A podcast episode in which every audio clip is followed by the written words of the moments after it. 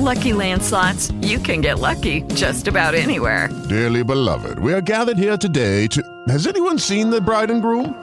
Sorry, sorry, we're here. We were getting lucky in the limo and we lost track of time. No, Lucky Land Casino, with cash prizes that add up quicker than a guest registry. In that case, I pronounce you lucky. Play for free at LuckyLandSlots.com. Daily bonuses are waiting. No purchase necessary. Void where prohibited by law. 18 plus. Terms and conditions apply. See website for details. Dal latino al volgare. Parliamo un po' delle origini della letteratura italiana. Incominciamo a introdurre qualcosa. Ecco, in origine era il latino, ciò vuol dire quindi che per quanto riguarda uh, la lingua e le lingue che poi si sono sviluppate nell'età medievale, dobbiamo dire che all'origine di tutto quanto c'era la lingua latina. La lingua utilizzata all'interno, de, all'interno dell'impero romano diventa infatti la lingua madre anzitutto della nostra lingua, quindi dell'italiano, e poi di altre lingue, cioè il francese, che è la lingua d'Oil, parlata nella Francia del Nord. Il provenzale poi è stato un po' soppiantato, diciamo, da francese. Nell'età medievale il provenzale era importantissimo invece.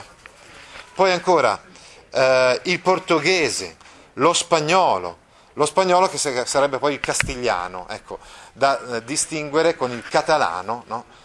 Che invece si parla ancora. Se voi andate a Barcellona trovate tante scritte in catalano proprio, ci tengono tantissimo, nella, la chiamano proprio una comunità, la comunità catalana eh, tende a eh, distinguersi anche per questo, anche per la lingua, no?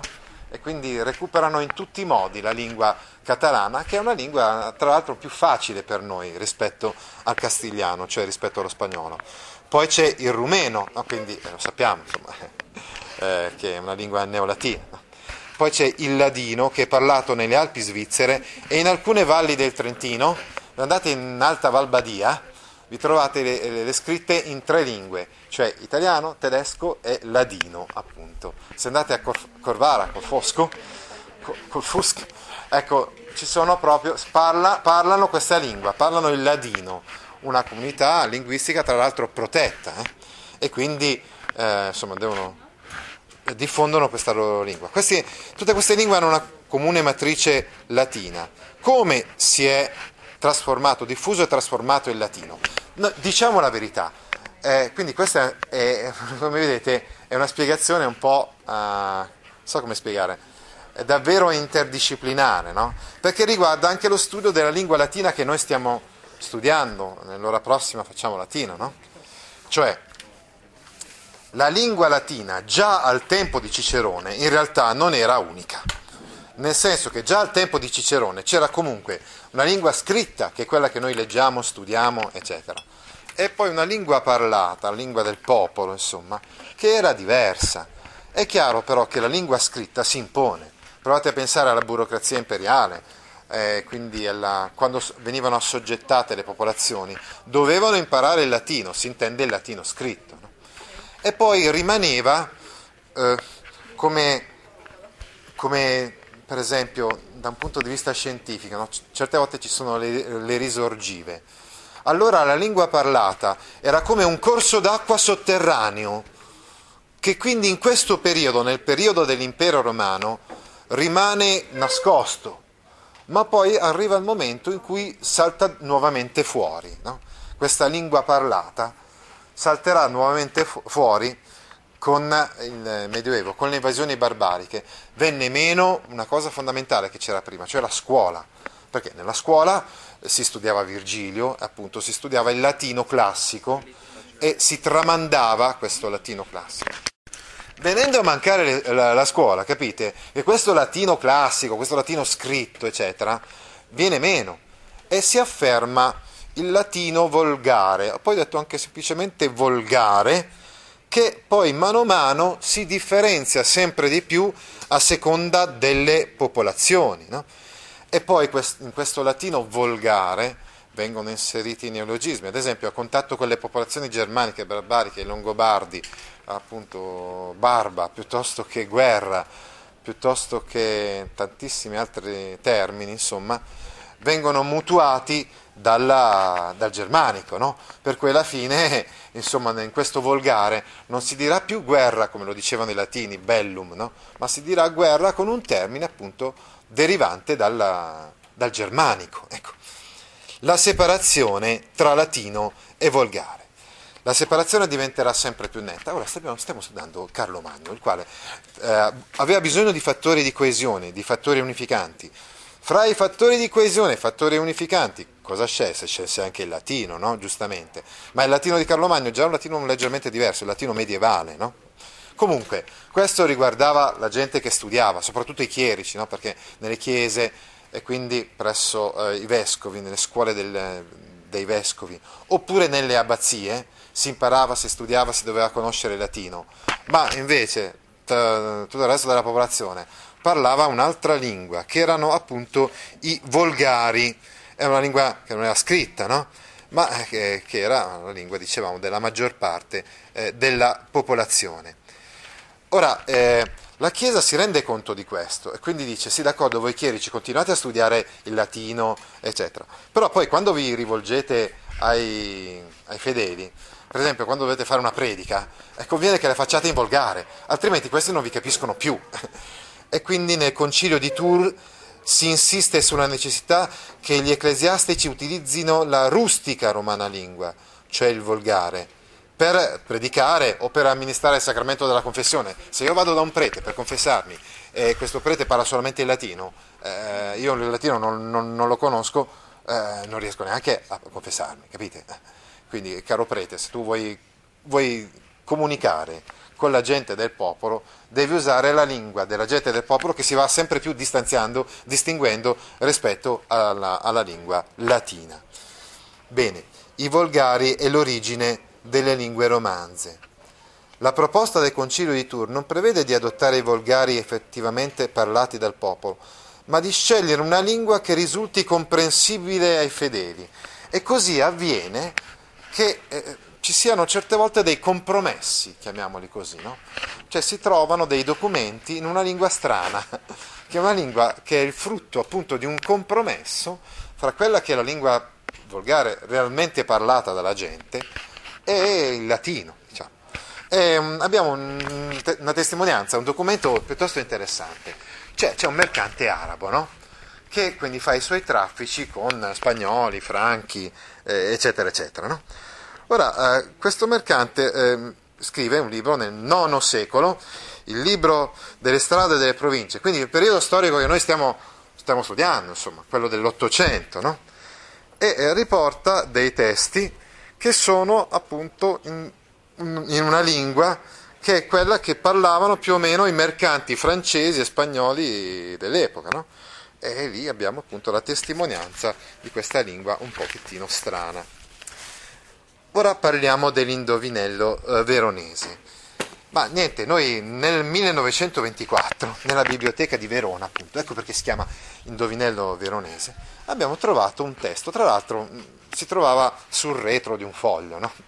come dire, una cosa che tutti ritenevano e consideravano una cosa poco importante, poco significativa, appunto un'indovinella, no? come quando uno so, usa il libro di testo impropriamente per fare dei giochi, eh, dei giochini. Si trattava evidentemente di un indovinello che girava per esempio tra gli studenti universitari dell'epoca del Medioevo, perché è nel Medioevo che nascono le università. Eh? Ora, eh, questo indovinello per noi è particolarmente significativo perché è un testo, il primo testo insomma, che testimonia appunto in Italia di un uh, passaggio, di una trasformazione del latino e di alcuni aspetti no, uh, eh, di questa trasformazione. Questo indovinello che più o meno recita così, se pareba boves, cioè spingeva avanti i buoi, alba paratalia araba, cioè arava, solcava bianchi campi, et albo versorio teneba, teneva un bianco aratro, et negro semen seminaba, e spargeva il nero seme, è evidentemente un indovinello che ha una soluzione abbastanza semplice, cioè è riferito alla scrittura, no? Eh, la scrittura è quella che eh, insomma, spinge avanti i buoi che sarebbero le dita, le dita sarebbero i buoi, solca i bianchi campi che sono i fogli, tiene un bianco, uh, bianco aratro, sarebbe la penna d'oca no? che veniva usata per, per scrivere, e sparge il nero seme dell'inchiostro. ecco. Però a noi interessa dal punto di vista linguistico perché qua si può notare che, eh, per esempio, l'imperfetto alla terza persona singolare viene presentato qua senza la T, invece di, non so, parebat, tenebat, seminabat, abbiamo pareba, teneba, seminaba, araba, ecco, senza la T. Questa è un'indicazione di un passaggio, no? uh, poi ancora abbiamo negro al posto di nigro, in latino uh, nero si dice niger, ni, niger, nigra nigrum, no? invece qua abbiamo negro. Invece. Poi ancora una cosa ancora più interessante, albo versorio teneba, albo versorio è complemento oggetto, ci aspetteremmo in latino semmai un album versorium, invece abbiamo la O, e questo è il processo che avviene appunto nel volgare quando eh, dei, i sostantivi non vengono più declinati caso per caso, ma rimane una forma unica, che è quella appunto maschile, in questo caso della O, femminile A, eccetera, no? eh, e che quindi viene utilizzato sia per il complemento oggetto sia per il soggetto, eccetera, eccetera. I giuramenti di Strasburgo. Avete studiato in storia i giuramenti di Strasburgo? No? Ah, allora, praticamente le lotte di successione a Carlo Magno. Avete studiato Carlo Magno? Storia dell'arte abbiamo... abbiamo appena iniziato. Sì, storia dell'arte. Ah, ok, ok. Quando muore Carlo Magno ci sono dei problemi. Il suo impero non rimarrà unito ci saranno delle lotte. All'interno di queste lotte ci sono due di questi pretendenti che si mettono insieme e sono Ludovico il Germanico e Carlo il Calvo contro Lotario. Quando si mettono insieme giurano appunto fedeltà, giurano di allearsi, stipulano un giuramento, ma siccome ormai davvero le persone non conoscevano più il latino nella forma classica, ma in una forma molto particolare, no? volgarizzata, chiamiamola, così, diciamo che effettuano questo giuramento in una lingua strana, no? che è un po' a metà tra il latino e il germanico, nel caso di Ludovico il germanico, eh, la teudisca lingua, chiamata così, e il latino e il francese, detta romana lingua nel caso di Carlo il Calvo. Eh.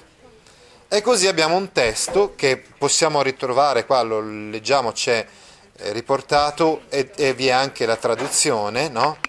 In cui dicono appunto per amore di Dio, per la salute del popolo cristiano, eh, io sosterrò questo mio fratello Carlo d'aiuto ed ogni cosa, eccetera, eccetera, no?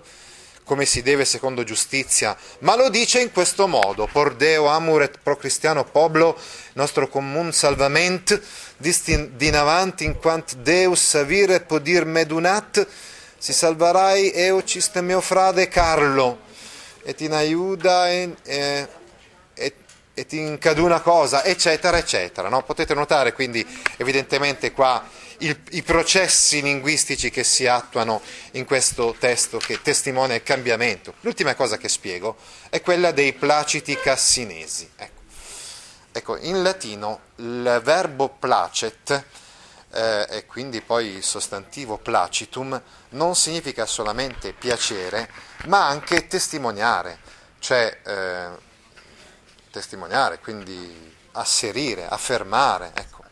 E così la parola placito significa anche giuramento, cioè testimonianza. Ecco. Ora, eh, c'era una questione giuridica, eh, c'era una, una, contesa giuridica che era avvenuta appunto, in, siamo sempre lì, intorno al Novecento, mi sembra, insomma, in, in quegli anni, in quei secoli che precedono il mille, no? Bene, Ora, nel corso di questa contesa, cioè i due contendenti erano da una parte il monastero, un monastero benedettino, ecco, e dall'altra parte c'era un certo Rodelgrimo, c'era un fondo agricolo, c'era un terreno, insomma, e bisognava verificare di chi era questo terreno. Rodelgrimo dice il terreno è mio. E Monastero invece, invece dice no, no, il terreno è sempre stato nostro, almeno da, una, da decine e decine di anni. Questo terreno era nostro. E chiama a testimoniare anche dei contadini, della gente del posto. No? Ora, eh, però, questi contadini evidentemente di fronte al giudice non possono esprimersi in latino perché non conoscono neanche, non conoscono neanche una parola del latino. Si esprimono appunto in, volga, in volgare. Si esprimono in volgare. Bene, allora il giudice poi riporta le testimonianze di questi contadini, che sono testimonianze a favore del monastero, insomma, ma le riporta in questa lingua molto particolare. No? Infatti, cosa dice? Per esempio, uno di questi testimoni dice: Sao che quelle terre, per quelli fini che chi contene, trent'anni le possette parte sancti benedicti. E vuol dire, so che quelle terre, entro quei confini che qui si descrivono, trent'anni le ha tenute in possesso l'amministrazione patrimoniale di San Benedetto. E quindi questo testimone diciamo, porterà avanti le ragioni del monastero, che quindi probabilmente, so, uh, avrà eh, insomma, l'uso e anche la proprietà di queste terre. Ecco quindi il tentativo di mettere per iscritto questa lingua spontanea che non è regolata dal popolo, no? eh, ma è evidente insomma, che ormai questa non, più, non ha più niente a che fare insomma, con, con, il latino. Abbiamo dei processi quindi di, eh, che ci avvicineranno sempre di più al volgare, ma per parlare di letteratura in volgare vera e propria dovremo aspettare fino al XIII secolo, fino al 1200, quando alcuni, per esempio il nostro San Francesco, no? Nel, eh, che pure conosceva il latino, attenzione, San Francesco conosceva il latino, ma si riferiva alla gente, parlava con la gente ovviamente in volgare, aveva intenzione di diffondere determinate cose alla gente del popolo e quindi usò per primo in, senso letterario questa lingua, usò per primo il volgare, dando quindi di, dignità espressiva a questa lingua che stava nascendo superando la funzione esclusivamente pratica. Per il momento abbiamo visto solo qualcosa di pratico, ma poi nel 200 inizierà la letteratura italiana in volgare. Attenzione, eh, tra l'altro eh, la letteratura in altre lingue era iniziata anche prima, no? cioè nel provenzale, con la lirica provenzale e con eh, le chanson, cioè con, eh, con i poemi eh, in lingua d'Oil, già nel periodo precedente, già il secolo prima almeno, almeno il secolo prima, c'erano stati dei testi letterari importanti in lingua doc e in lingua d'oil, cioè in lingua doc sarebbe provenzale, in lingua d'oil sarebbe francese medievale. Ti interessano file di questo genere? Allora vieni su www.gaudio.org e iscriviti alla newsletter A Scuola con Gaudio all'indirizzo www.gaudio.org/news. Lucky Land Casino asking people what's the weirdest place you've gotten lucky? Lucky? In line at the deli, I guess. Aha, in my dentist's office. More than once, actually. Do I have to say? Yes, you do. In the car before my kids' PTA meeting. Really? Yes. Excuse me, what's the weirdest place you've gotten lucky? I never win and tell. Well, there you have it. You can get lucky anywhere playing at LuckyLandSlots.com. Play for free right now. Are you feeling lucky? No purchase necessary. Void where prohibited by law. 18 plus. Terms and conditions apply. See website for details.